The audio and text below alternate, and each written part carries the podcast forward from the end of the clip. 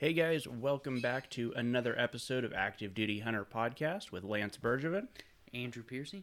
And uh, so on today's episode, which should be episode six, I believe, uh, after all those guest speakers, uh, we're going to be talking about gear, sort of the, the bare minimums, and our take on it. Um, of course, like we said before, we're not professionals, but uh, this is this is our opinion on the matter. So I'll uh, I'll let Andrew start us out on the, the first part of those bare minimum Yeah, gear. like, like you said, bare minimum items for your hunting gear. We're, I mean, honestly, you start with tags, license, permit, absolutely. basic items. Yeah, the the legality part of it. Exactly. So because we're not going to be trying to break the law while we're out there and make us look bad, make other hunters look bad. Yeah. So, and do our part in funding what we like to do. So yeah, so that's definitely first off, probably the most important part is chasing those legality things for your whatever state you're in, whatever area you're in, what time of year and whatnot. Absolutely. So once you've got that knocked out, we're gonna move into obviously you're gonna need something to to be able to harvest that animal, depending on whether you're uh, rifle hunting, archery hunting, uh, muzzle loader, any of those options. Uh, you need to make sure you've got the gear set up for that. So making sure you've got uh, uh, if you're talking about rifle season, making sure you've got your, your rifle set up, you're comfortable with it, you've got a good set of optics on it, everything's Very sighted in, Yeah. uh, properly installed on your rifle. Um, that's a that's a huge huge thing. You buy an over the counter rifle that's already got a scope on it. There's a good chance it was just tossed on that rifle. So you By someone that didn't totally know what they were doing or didn't care. Or, Exactly. So so make sure that your your gear is set up right. Um, I would recommend either learning how to do it yourself or find a reputable shop that you can take it to and have them take care of that for you. So now moving into the other option is uh, archery.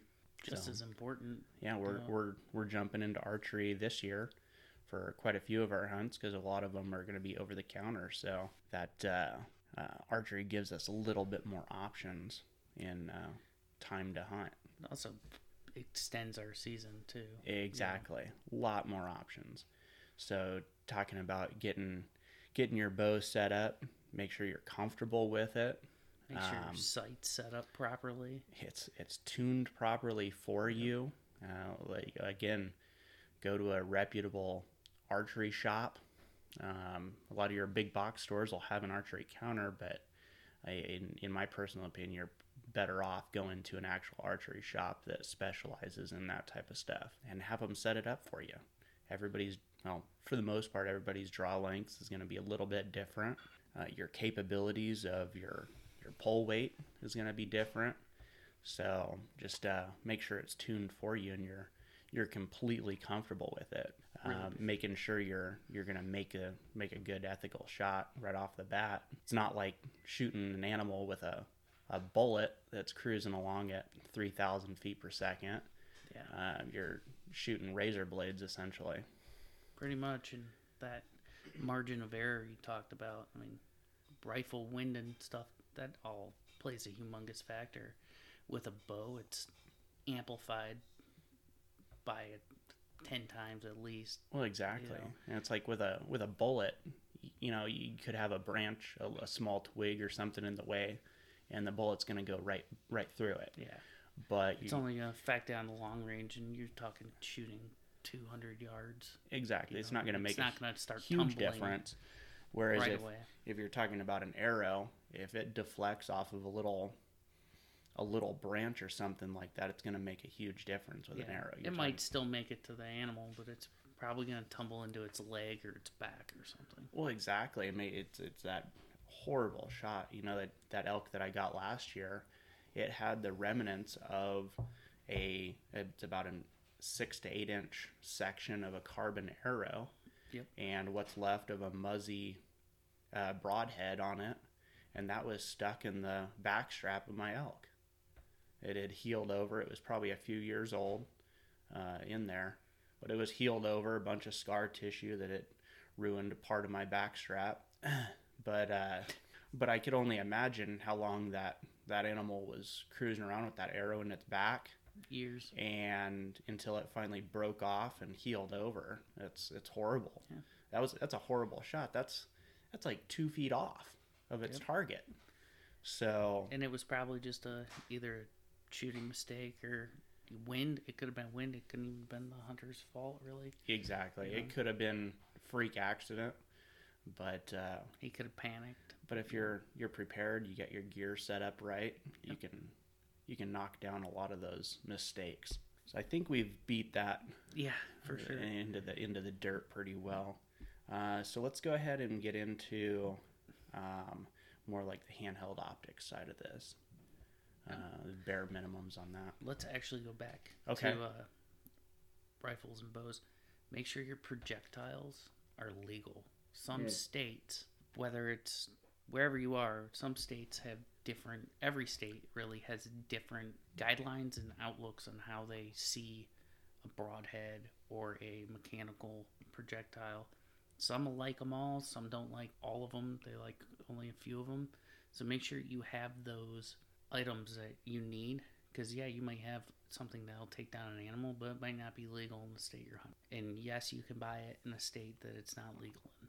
Yeah, absolutely. Especially if you're one of those uh, type that orders stuff online. Like it's easy to order anything online. Um, now, whether that's legal for hunting in your state, that's another story. Yeah. So, um, so yeah, pay attention to the rules. Yeah. So optics, optics are honestly one of the funner topics here because you use them for everything. You know, carriers, carriers. When we're fishing, just to you Oh, know, yeah. be glancing if we're, you know, taking a break or whatever, be glancing up in the hillside. So optics are huge. Binoculars, especially like you said, handheld Mhm. binoculars. We're talking more here because that's like your basic item. Yeah. Spotting scopes are great. They're expensive. They're expensive. It's a It's long-term bulky. investment. Exactly. So something you can get later on. But, Exactly. but right off the bat, starting out with some at least some binoculars, and you know you you do get what you pay for. If you're gonna spend the money, you're gonna get better quality glass. Yep. But I'm not telling you you need to go go out and buy a brand new pair of Vortex or Leupold binoculars just to go hunting. You but can get something decent. I mean, Yeah. honestly, I think we talked about this the other day. Uh, personally, you and I, Nikon seems to be the kind of the standard Yes. for optics. It's good glass. It's not perfect, Mhm. but it's good glass. and their and their budget. Like Yeah, they, they they, really do appeal to everybody. Um, they got very affordable glass and it's real clear. Like they've got a lot of experience making clear glass. So um, so that's a good option. yeah, and of course, you want something around the eight to ten power range minimum. Yeah, and that gives you enough to reach out to the next ridge, Mhm. see what's out there, see if an animal's worth pursuing. Sometimes even see if it's worth pulling the spotting scope off your backpack if That you too. have one. yeah, yeah, it's a little bit easier to assess. Mhm. Um, you can have a, a set of binoculars right there in your chest harness, or even just hanging off your neck. Um, even hey, some of those smaller ones you could probably fit in a cargo pocket, but uh, but Yeah. then you're you're probably gonna get down in that down in that uh, picture quality. Um, with the smaller binoculars, you kind of lose it a little bit. So, so definitely do your shopping. Um, get what you can afford. Don't spend all your money on on a set of binoculars, but I would I would definitely recommend taking them out. If if the the guy at the gun counter or the uh, optics counter at the sporting goods store will let you go outside and look across the parking lot or whatever with the optics before you buy them do that because the lighting inside the stores is going to be completely different than what it is outside. And it's going to be even complete any even more different once you get out on an early morning hunt or an evening hunt uh, those low light situations. So quality of the glass is really going to make a difference there. So now let's jump over into the next set of optics that i, I believe are uh, necessity. And that's talking about a rangefinder.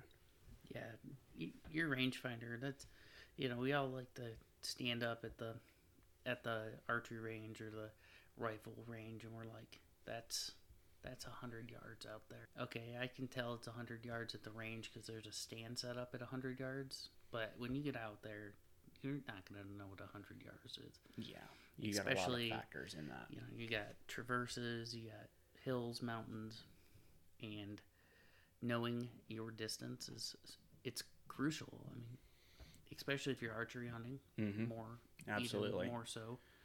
But a good rangefinder is is key, and like we've talked about, you can get them for a reasonable price from even you know your big box store. Absolutely. I. I know like my my first rangefinder I ever bought was a Bushnell from from Walmart and I still use it for archery today.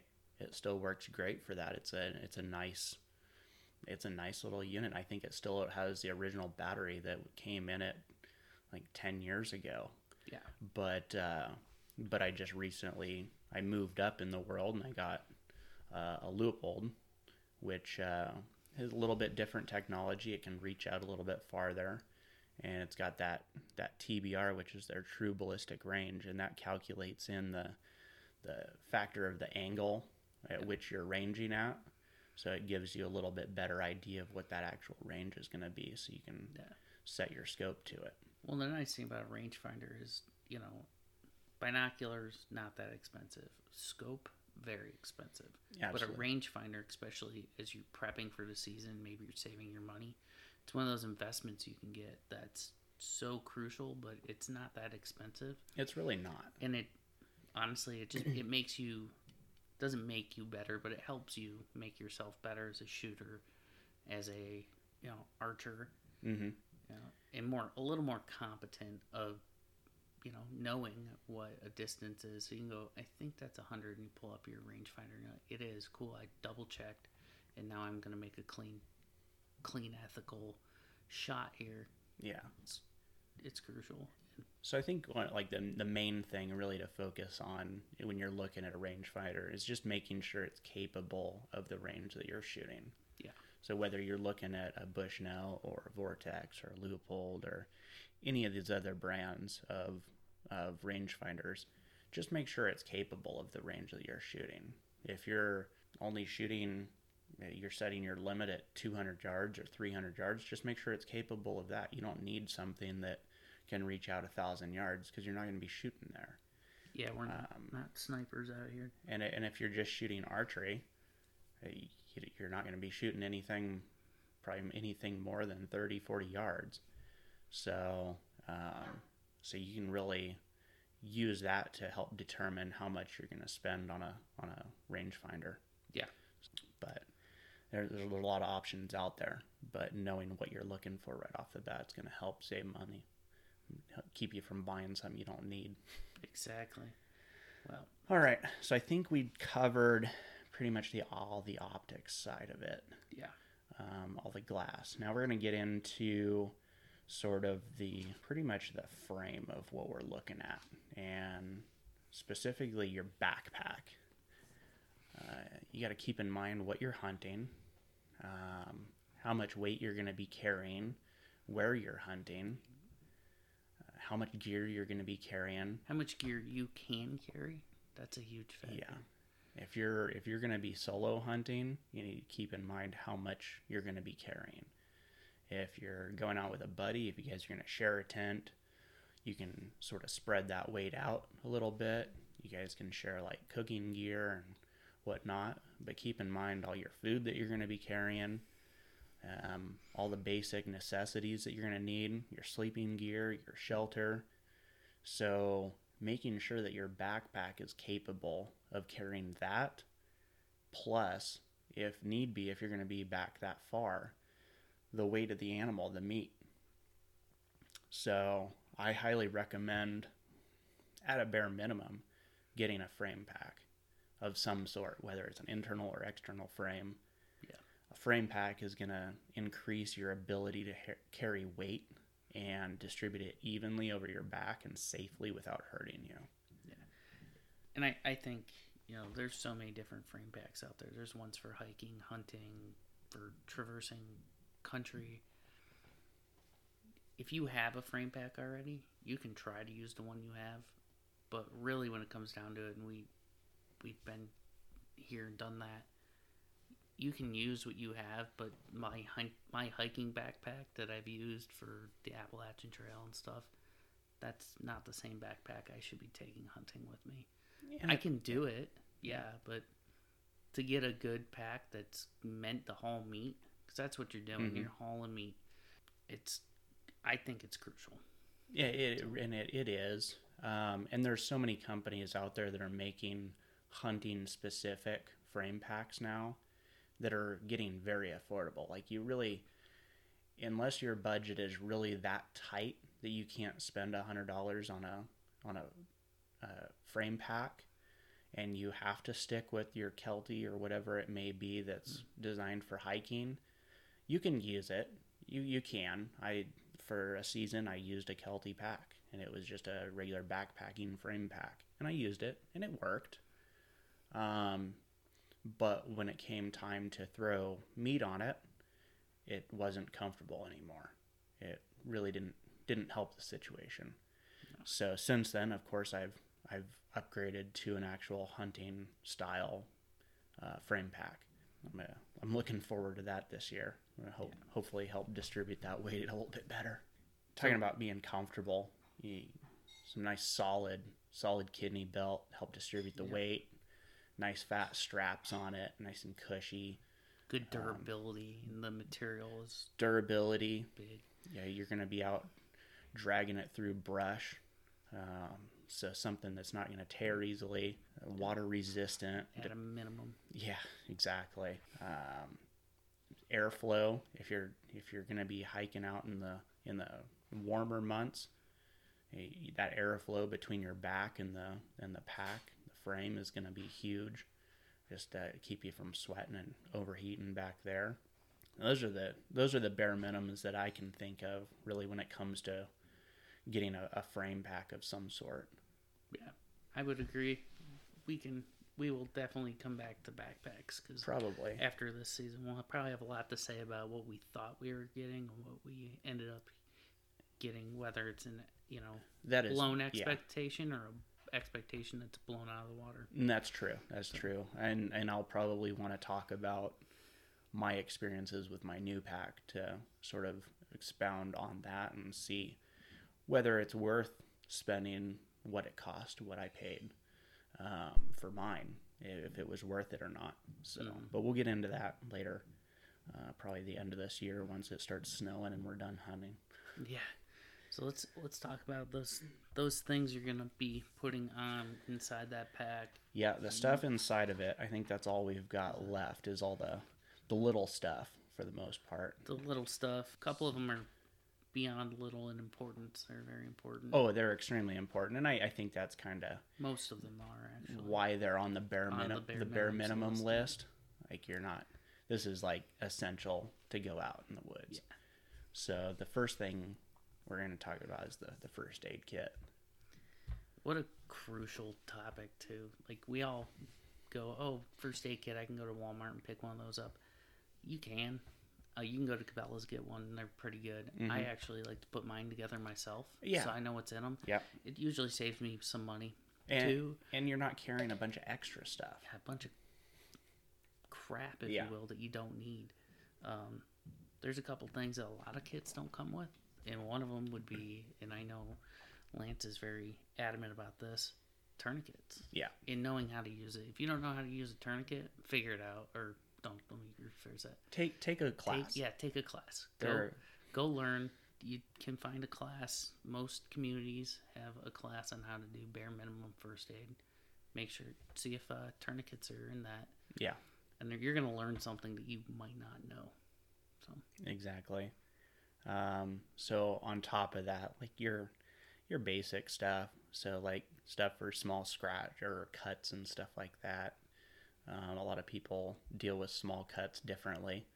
So some people just super glue it, or they'll put a band aid on it, or they'll just let it air out. rub and- some dirt in it. yeah, exactly. So whatever your needs are, just set it up how you're going to use it. You got to keep in mind you're going to be out in the woods where other people are shooting, so maybe it wouldn't be a bad idea to invest in a chest seal. Just God forbid somebody gets shot, you can at least take care of it properly. Yeah. You're not having to improvise a chest seal. And if you don't want to go spend the money on a chest seal, which they're not that expensive, They're really not.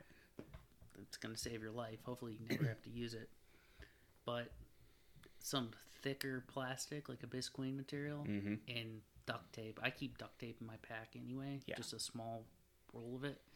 That's going to be a huge lifesaver. Exactly. And a duct tape that'll work in a wetter environment Yeah. because when there's blood around, it's going to have to seal on that. Yeah. So so learn how to if you're going to improvise a chest seal, learn how to actually improvise it. Don't just say, "Oh, well they said that all we need is duct tape and and Yeah, no. Visqueen." Learn learn actually how to make a chest seal. Um, it's it'll save somebody's a life. disclaimer on all this. Learn how to do it, and we're not teaching you how. Um, I also like I like the idea of uh, of QuikClot or the quick the combat gauze. yeah, Um, I like the idea of that for like a, a wound that you know you, you don't want to put a tourniquet, but you can go ahead and pack it with some QuikClot or something like that to stop the bleed. I think that's that's sort of the bare minimums of a of a first aid kit. You can toss like medications if you well if you got mandatory medications that you got to take, make sure you take enough Yep. for at least twice the time that you're going to be out in the woods Yep. in case you in get you stranded. stuck, yep. And But- you know, bare minimums like Tylenol and ibuprofen are good because you're hopefully ha- packing a big old heavy animal out there. Yep. You know, some so- painkillers. Um, God forbid you do get injured. That's going to help take a little bit of the edge off and make you Mm-hmm. hopefully be able to get yourself out if you can't get rescued. So painkillers would be probably a good idea. But or if you just got a really bad headache, I know altitude will cause some people to have headaches, migraines. So maybe something to help help with that edge. Yeah. You know, while we're talking about that, let's jump to let's jump to a survival kit. Yeah, I think that's a good good idea. A survival kit's like your your last last chance. Yeah, your last ditch effort. So I know earlier when we were talking about this, you mentioned uh, those little survival blankets, those foil survival Yep. blankets. They're cheap. You can get them anywhere, and you can use them as shelter. You can use them to stay warm. You can use them for both, and they don't take up much space. With uh, they weigh an ounce or two, I think. Yeah, yeah, they don't weigh anything. They don't take up any space. And they come prepackaged, sealed, so they don't get wet or anything before you need them. yeah, And I mean, I keep one in my truck, and it's been in there for years, and I've never had to use it, thank God. But and really, that's like one of those small, small things. It could literally fit in one of your cargo pockets. Exactly. But yeah, that's that's a great addition to a survival kit. You really don't need a whole lot in your survival kit. It's Nope, just, just- like I said, it's last ditch effort to save your life. some way to make fire, collect water, and then shelter. And if you have one, if you really had two of those blankets, you have shelter with a couple pieces of rope. If you don't even have that, a couple branches. Yeah, exactly. String it up or wrap yourself up in it, whatever it Mhm. need, Wrap whatever you yourself need. in one, put one over you, and you know, crawl in and Absolutely. So and then you talked about uh, you actually mentioned fire there real quick. Um, I like the idea of like metal matches, stuff like Yep. that. Something that even when it's wet, it's gonna make fire. magnesium strikes are pretty nice too. Yeah, those little magnesium block Mhm. fire starters, those are really nice because they have their tinder built into them. Yep. So, and those will light in all weather conditions. You can even toss just a regular lighter in there if it's dry. It's a lot easier to start a fire with a lighter than it is with a metal match or anything like that. So, Waterproof matches too. yep, They're waterproof, but ish, yeah. ish. So, so that's a probably a good idea to have a couple different methods of trying to make fire. I always like to carry a lighter anyways with me, so I I, I really didn't toss that in on the survival kit. I just usually have one with me. Just you never know. And then moving into like water, so we're already obviously going to have like a dromedary, maybe some water bottles or something like that, um, full of fresh water. But we're talking about while you're out there, you're going to want to pu- purify water, keep yourself sustained, whether you're talking about filters or chemical methods. And just like everything else, I kind of think it's a good idea to have a couple different options when it comes to filtering water. I you know, agree. filtering is nice because it gets rid of a lot of the taste as well.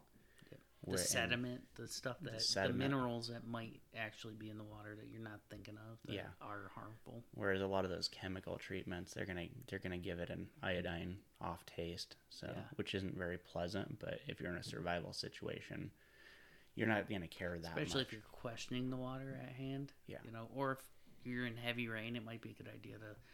It would be a good idea to use multiple um, methods. So Mhm. filter it, maybe some iodine. There's other options other than iodine too. yeah, you've got They're a little more expensive, but you know, uh, you got like, like a SteriPENs, and Mhm. well, of course you can boil water.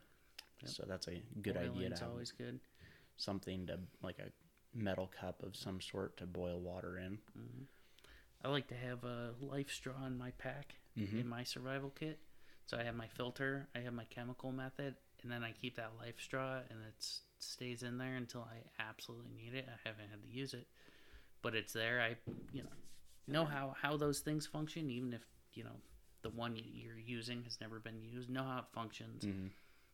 and it, it'll save your life.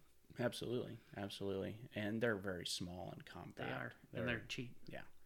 So, so that I think covers pretty much everything that I would put into a basic survival kit, like essentials, what you would need. So, I know a lot of people are going to be like, "Well, you could use this, you could use that. This this stuff could go in a survival kit." Mm-hmm. We're talking about the bare minimums. bare minimum and put in what you like you know even if it's something you're like i don't really know if i'd use this but I, it makes me feel better Yeah. throw it in there as long as it doesn't weigh a bunch of bunch And you know something I, I forgot to mention when we were talking about the first aid kits, and it's going to apply to your survival kits and stuff to you, is make sure everybody in the party has their own Has stuff. Because you don't want to be utilizing all your stuff to save somebody else. and make And sure not they're, have anything left. they're similar as well you know that if everybody has something different Yeah. you know it's it could be to, you could be at the point where you're like well this is not working so then you pull your stuff out to help your buddy and then you guys get back up you walk and you fall down now you're hurt and you need that item so make sure you have similar items and they're of quality So I think that that covers first aid kits, survival kits. So now we'll jump back into our line of things. Um, so the next thing I had on the list was navigation items. So those come in many, many different forms nowadays.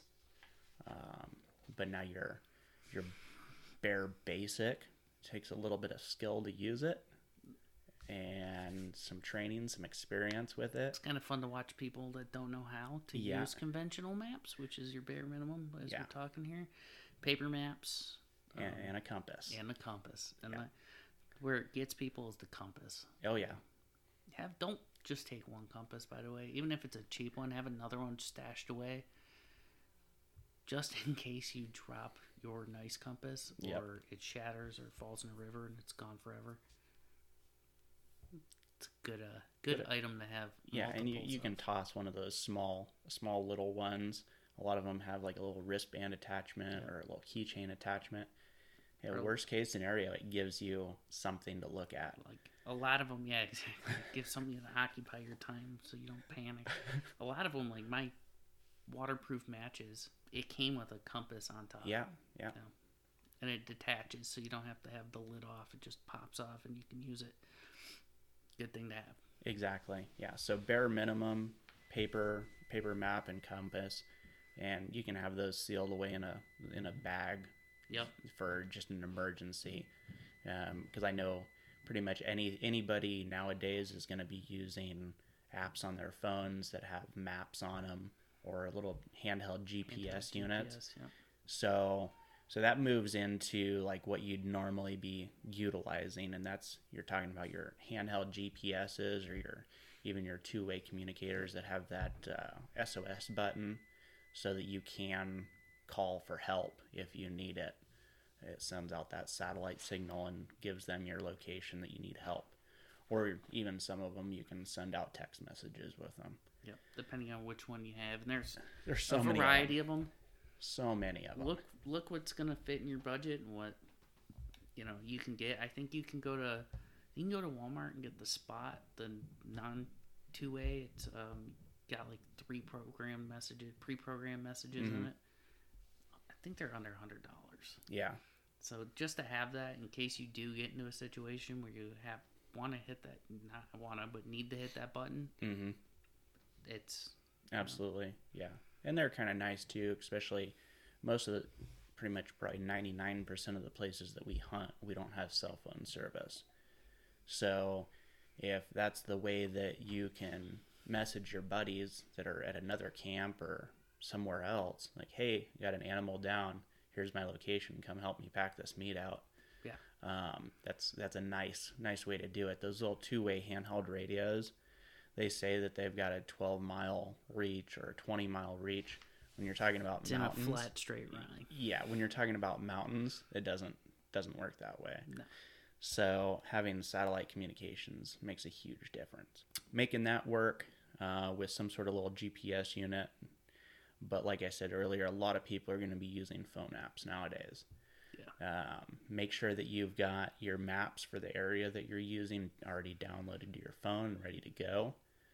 Uh, you're probably going to have that anyways because you're going to have your waypoints from all your e scouting all set up and ready so you know where you're going. Make sure that everything's set up. Phone's charged. You got a way to recharge your phone when it goes dead. Um, all that good stuff. When you get out to the field, put your phone on airplane mode. It'll make your battery last a lot longer. And Clo- close all those apps that you were using on your way there. yeah, You know, the internet, the GPS, all that stuff. yeah. So, and then the G- GPS locator will still work even when it's on on airplane mode. So you can still utilize your your mapping service that you're using for hunting. So, which there's a lot of them out there. So, and then the last part of this, and it could actually be part of honestly your survival kit. Most of the stuff intermingles really, so it's just putting it where it's the most convenient. Yeah.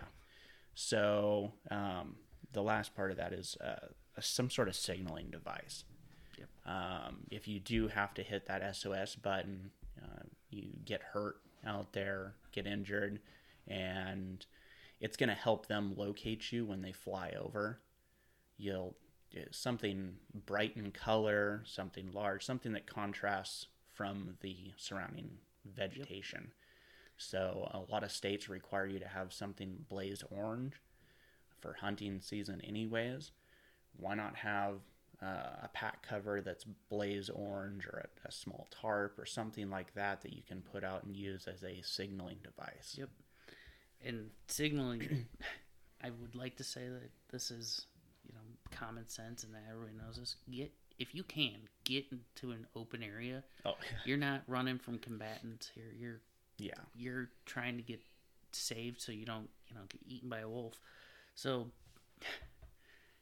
get out into the open if you can find an area you know even if it's close to cover because it's raining or something find an area where you can signal that way if you hear a chopper or an airplane or even hear a truck going down a road that you didn't know existed you can get out in that area and start signaling yeah. to do your effort to And, and, Get and yourself you can you could do some research and figure out other means of signaling. Yeah. Uh, whether you're doing a signal fire or patterns of some sort uh, out in an open field, making patterns out of logs or something Mm-hmm. like that. But have some sort of pa- of, of signaling device to, because your your GPS locators, it, it's gonna give them a location probably within a couple hundred feet, a thousand feet of where you are. It's not going to be a pin pinpoint location. So when they fly over, they're still going to be looking for you. Yeah, even a like really bright flashlight. If Mm-hmm. you have a, some of them, uh, especially the ones meant for outdoors, they have different screens, so Mm-hmm. it could be really bright, and you could put a, a red filter on the end of it Yeah. to help say, "Hey, I'm here." That's gonna be good because an airplane, yeah, it looks like they're not going very fast. They're cruising over your area, Oh, even in a helicopter. So something to catch their eye and their attention because they're looking all over the place. They are. cover miles at one point. You know, per mile they're trying to cover a couple miles around them. True. So True. Yeah. It may they may be right over the top of you, and they're probably looking five or six miles out in front of them at that point. So whatever you can do to make yourself stand out Yep. is going to make a huge difference. I think that covers the survival side of it. Um, now let's go ahead and get into the necessities of processing your animal once you get it on the ground. So you got that animal on the ground. Fun part. Yeah. this is the unfun fun part. That's where the work comes in. Yeah. You thought all the hiking and walking and research and setting up, tearing down multiple times was the hard work. This is the hard work. Oh yeah. So Yeah. breaking down what's bare and essential for So for taking down an animal. obviously some good knives. Good knives. um, something that's sharp to start with, something that's going to hold an edge. The elk hides are, and their their hair is torture on a on a knife blade. You're probably gonna, even with a good knife, you're probably gonna sharpen it twice while you're trying to co- go down the back of that cape. Getting a nice rehone on that knife and Yeah. So some good knives, uh, skinning knives, boning knives, uh, maybe a gut hook um, to help you separate that uh, that Yeah. hide. And especially with the gut hooks, they make one, a lot of them now that have replaceable blades, Mm-hmm. and you can resharpen those. And I have one. I'm gonna try it this year. It looks really nice, but you can resharpen those. But then you're not spending that time with the small blade Yeah. resharpening it in the field.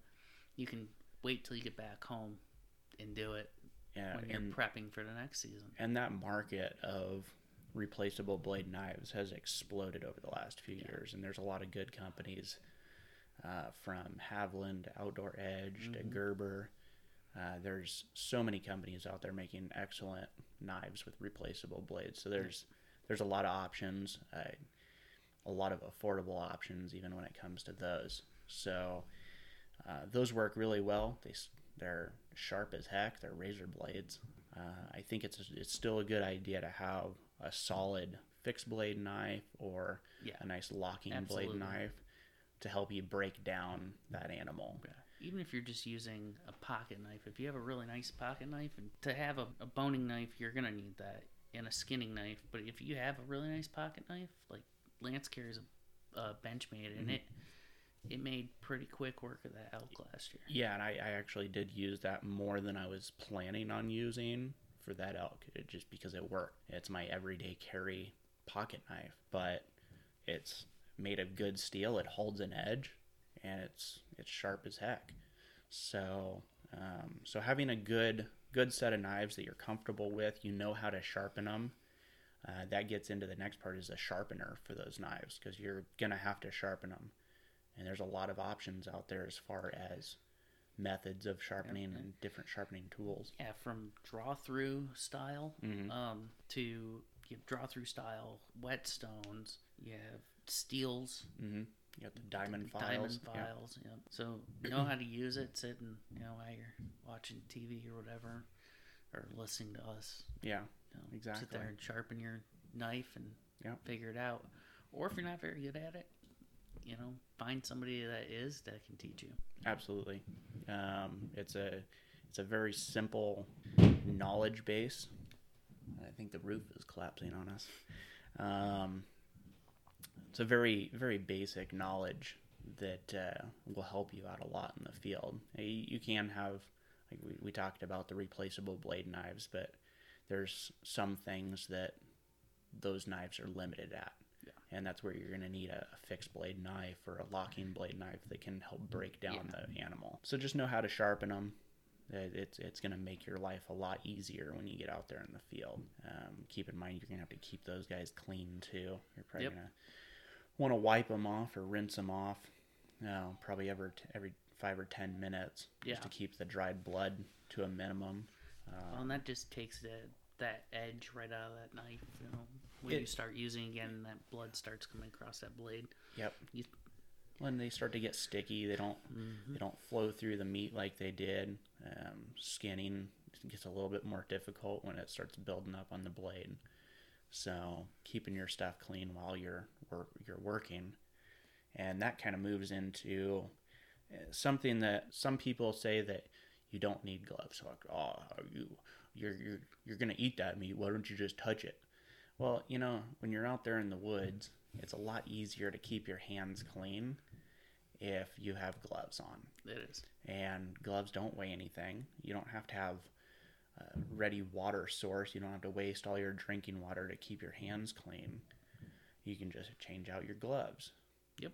And toss your old ones in your pack and take them out with you. Don't leave them out there. Well, and you know, gloves for cleaning are, I think it's an essential item. It keeps your hands clean, like you're saying, but also that's something you could have in your part as part of your survival kit too. Because when you're helping your friend friend out, having the proper protective equipment Exactly. good. So I think those two things go hand in hand. And I, honestly, I from cleaning fish and all that stuff in the past and animals, I prefer gloves because I just as I'm hiking back out, I feel better, cleaner. Yeah. I'm not getting in the back into the truck to head back to base camp, getting dried blood all over my, you know, interior or all over my pack, and it just it reduces the amount of work you have to do.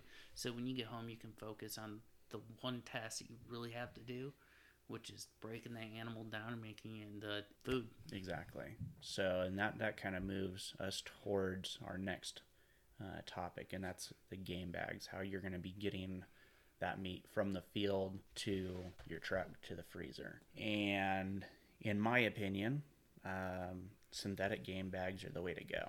There's there's a lot of options out there for game bags, different materials, but uh, you know, synthetic game bags that are super easy to clean. They're a nice tight mesh. You don't have to worry about the fibers separating and allowing insects or dirt in. And yet they still let air flow across that meat and help it dry out a little bit. And it doesn't. You don't run the risk of overloading that bag Yeah, as much and dropping your meat once you get it up in in the air too cool as you're processing the rest of your quarters. It's not going to let that meat possibly fall because that ruining that meat it you know comes down to ethics and It this does. is one of those things where we're trying to preserve that animal that we just you know that just gave our Yeah. its life so we could harvest it and feed ourselves and our families. exactly. So I know game bags come in a lot of different sizes. They've got the small quarter bags all the way up to full carcass bags. But I really like the small quarter bags mm-hmm. personally. Uh, it doesn't, like you said, it doesn't allow you to overload it. Still makes it easy to hoist it up into the tree. More And- compact for putting them in your backpack and tucking them away for that Exactly. You're not gonna you're not gonna make too much weight that you can't carry. I'm gonna probably be yeah I'm gonna be doing a video uh, for our YouTube channel talking about the game bags that we utilize, and I'm gonna go ahead and show those to you guys. Just because I think it's it's one of those items that a lot of people either put too much thought into or not enough thought. Uh, so we'll go ahead and cover those probably in the next week or two. So now uh, you got your meat in the bags. You're going to need something to get it up into the trees, uh, just in the form of some durable rope that's capable of holding that weight and dragging across a tree branch without breaking. A good amount of rope. something synthetic, in my opinion. Yep. Yeah, even if it's like a 550 style cord, Mm-hmm. you know, make sure you have something that you can pull on that rope because you don't want to be wrapping your hands or it in your around your hand. So make sure you have a way to pull that up. If you're using that kind of rope, it's small, comes in hundreds of feet for a couple dollars. Exactly. So it Doesn't take up a whole lot of space. It's not heavy. and you can use it for all aspects of your hunt. Absolutely. Absolutely. So, so yeah, so that covers that side of it. Now, transporting once you get the meat and the meat bags back to your truck. Yes, Uh, coolers. coolers. Coolers are Tell, important. tell me about your Yetis. Yeah, that's a joke, guys. Yeah, yeah. Yeah, no. So actually, Lance uses um, the igloos, Mm-hmm. not the you know expensive style, the um, injection molded. But I think you got a couple of the older style. Yeah, they're the Fishing the, the coolers, right? marine. Yeah. Yeah. the marine type. They're the white ones. They're 120 quart, I believe. Yep. And I used those last year for an elk. two, you- Two 'em. whole bone-in quarters Yep. in each one, and then the the extras that come with all that Yeah. We're in two two coolers. And I would honestly, I would venture to say that if I boned out my elk, I could fit it all in one. Yeah. So in that we said truck. I actually saw a guy last year that that had a uh, bull elk in his uh in his Mazda three Okay. heading down I eighty four. So that guy probably had one cooler. He probably did a lot more work to get it into that car. Yeah. But that so make sure what you have will fit in your car once you have that animal in it. Exactly. So yeah. coolers are awesome because it's going to be that size with an animal in it. Yep. With an animal not in it. Exactly. And those earlier earlier season hunts when it's warm, it's going to keep it cold. So Yeah. make sure that you're probably you're probably not going to have ice in there that's going to that's going to stay until the end of your hunt. And if you do, that's great. Um, but have somewhere where you can pick up ice on your Yeah. way out. Do some reconnaissance on your way up to hunt. Yeah. Know, you know, if you've already been scouting up in that area, you probably already know, you know, what gas stations sell ice, what, you know, if there's a mom and pop store or something up up that way, if they sell some ice. You probably don't need a ton of ice, but remember, you know, if you're driving four hours once you get off the mountains, it's probably gonna be pretty hot. I mean, Exactly. we're in Idaho. It can be in the 70s into even the 80s sometimes into November.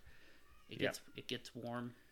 So Well, it's like in the 70s right now, and it was actually just snowing like four or five days ago. yeah, exactly. So you never know what's going to go. So make sure you have a plan uh, to keep that meat cold until you either get it home or get it to your processors. And that's another thing to have planned out ahead of time is if you're going to have your animal processed by a, a facility, make sure give them a heads up. Say, hey, I'm going hunting this week, and um, I might be bringing an elk Yeah. or a deer or a moose or whatever, so that they have a heads up. And then once, once you get cell phone service, because we live in an age where we actually have technology that allows us to call people. oh yeah, that too. So call call your processor because he might not have space hmm r- right away without rearranging, or there well, everyone else might have gotten lucky that weekend too. So So keep everybody in the loop. Um, it'll keep you from wasting that meat Yep. Or having to invest in a bunch more ice or panic buying a chest freezer or something like that. So, so make sure everything's planned out ahead of time. Make sure that you've got a way to store that meat once you get it home, um, or you know, whether it's at your house or your buddy's got a chest freezer or whatever it is. Maybe have a couple buddies over when you get home and say, "Hey, I'm gonna cook you guys tenderloins tonight. If you guys help me process all this meat. And uh, just get it all all knocked out and have a place to store it." So, So you said store it, and we said chest freezer earlier. Oh, have, yeah. have a freezer. some sort of freezer. Yeah, whatever you like. If you like, if you like the stand ups, they're nice. Yep. They're more expensive, but you have one ready to go. Don't be like, oh, well, you know, I don't want to waste the electricity. I'll plug it in when I get back. yeah, Have, that thing have cooled cold. down. Know Yep. know what you're doing with it. Have it in a place that you're gonna keep it, because once you put 300 pounds of elk in it, you're not gonna move it for a while. Exactly. Exactly. chest freezer, make sure, or stand up, make sure it's big enough. Yep. Um, if you don't, if you're not using a commercial cooler or a processor, you could. Some people actually, the processor let you store your meat in their cooler. Check with your processor. You know that that's really convenient if they do, but it's not common. So make sure if you're gonna age your meat in your freezer, make sure that you can adjust that freezer to the proper temperature. exactly. And know and- how long it takes to come back to the temperature you need it to freeze that meat, so it Yeah. doesn't spoil. and, and allowing that air or the, the airflow around the meat bags or the the meat if you just have it hanging in there uh, if it's if it's sitting in there in dishes or in the bottom of the freezer it's not going to age properly so just making sure that you have space to store that meat when you get back Yes. and for however long it's going to take you to process that meat I know by myself, it took me working a couple hours a day uh, when I had time. It took me almost a week to process my elk. Yeah. So making sure you have a place to store it. In the meantime, you're obviously not going to want to freeze it before you can process it because it's going to make it that much more difficult. You're going to have to defrost it and then process it and then refreeze it. So refrigerator space is probably a good idea Yes. or a freezer that you can turn to refrigerator temperature. So um, now we we mentioned both types of freezers, your chest and your upright freezers. I personally prefer a chest freezer. I think they stay colder. Uh, you open the door, you don't lose all that cold out the bottom. Um, all the cold just sort of stays in there. But that's my personal preference. To each their own. I, yeah. I think the stand ups are more convenient. However, I have two chest freezers. Oh yeah. Yeah. No. They're, they're also more expensive. so- Yeah, chest freezers are easier to come by. They are definitely more affordable. Uh, a lot of people don't like them because you have to reach down into them, and it's a little bit harder to keep them organized. But uh, yeah, so everybody's got their own opinions on pretty much everything we talk about. So we just throw our our opinions out there. Who cares? Yeah. So, so that covers everything that I wrote down as far as bare minimum gear list type items. Anything else you can think of, Andrew? No, I, I think we hit the bare minimums. All this stuff has so many other topics that you can branch off of or just talk about that one topic. I mean, from knives to coolers to there's so many things you can talk about. I think we hit the nail on the head with the bare minimums, at least for this session. We'll probably think of more while we're sitting here, but And we've effectively sort of covered all of those bare minimums in about a, almost an hour worth of time. yeah. If we were to cover those more in detail, we'd be talking for a few hours, and we don't really have that time. So, um, I, I would imagine that a lot of this gear type stuff is going to come up in later episodes here and there. Um, and if there's honestly, if there's something that you would like us to cover sooner and we don't cover it, shoot us a message, shoot us an email of some sort, and we'll fit it in with another episode.